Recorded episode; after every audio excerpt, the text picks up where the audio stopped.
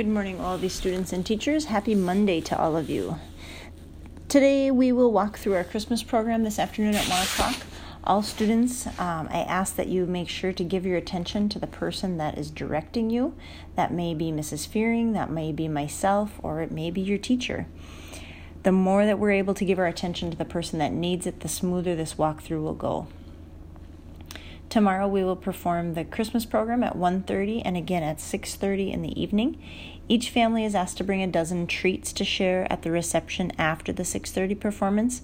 These treats can either be brought to the office Tuesday during the school day or you can bring them Tuesday evening um, to the gym when you come for the program students are asked to stay in the church until 6:10 before coming coming over to the school um, for the evening performance. And again, we want to we want families to park in the church parking lot and enter through the main church doors, waiting until 6:10 to come over to school as we work through our Christmas program excitement these first couple days of the week, um, we will get into the other activities that'll be going on later on in the week. Um, but for now, we'll just we'll get through these next couple days with the Christmas program first.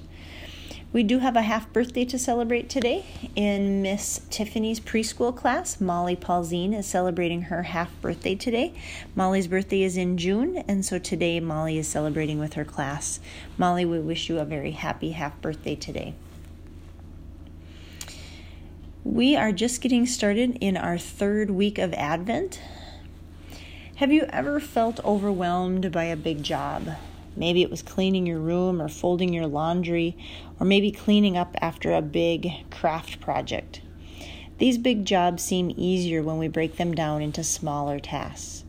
And this is how God wants us to tackle the work of being faithful to be faithful in small things, one thing at a time. What one area is God calling you to be faithful in?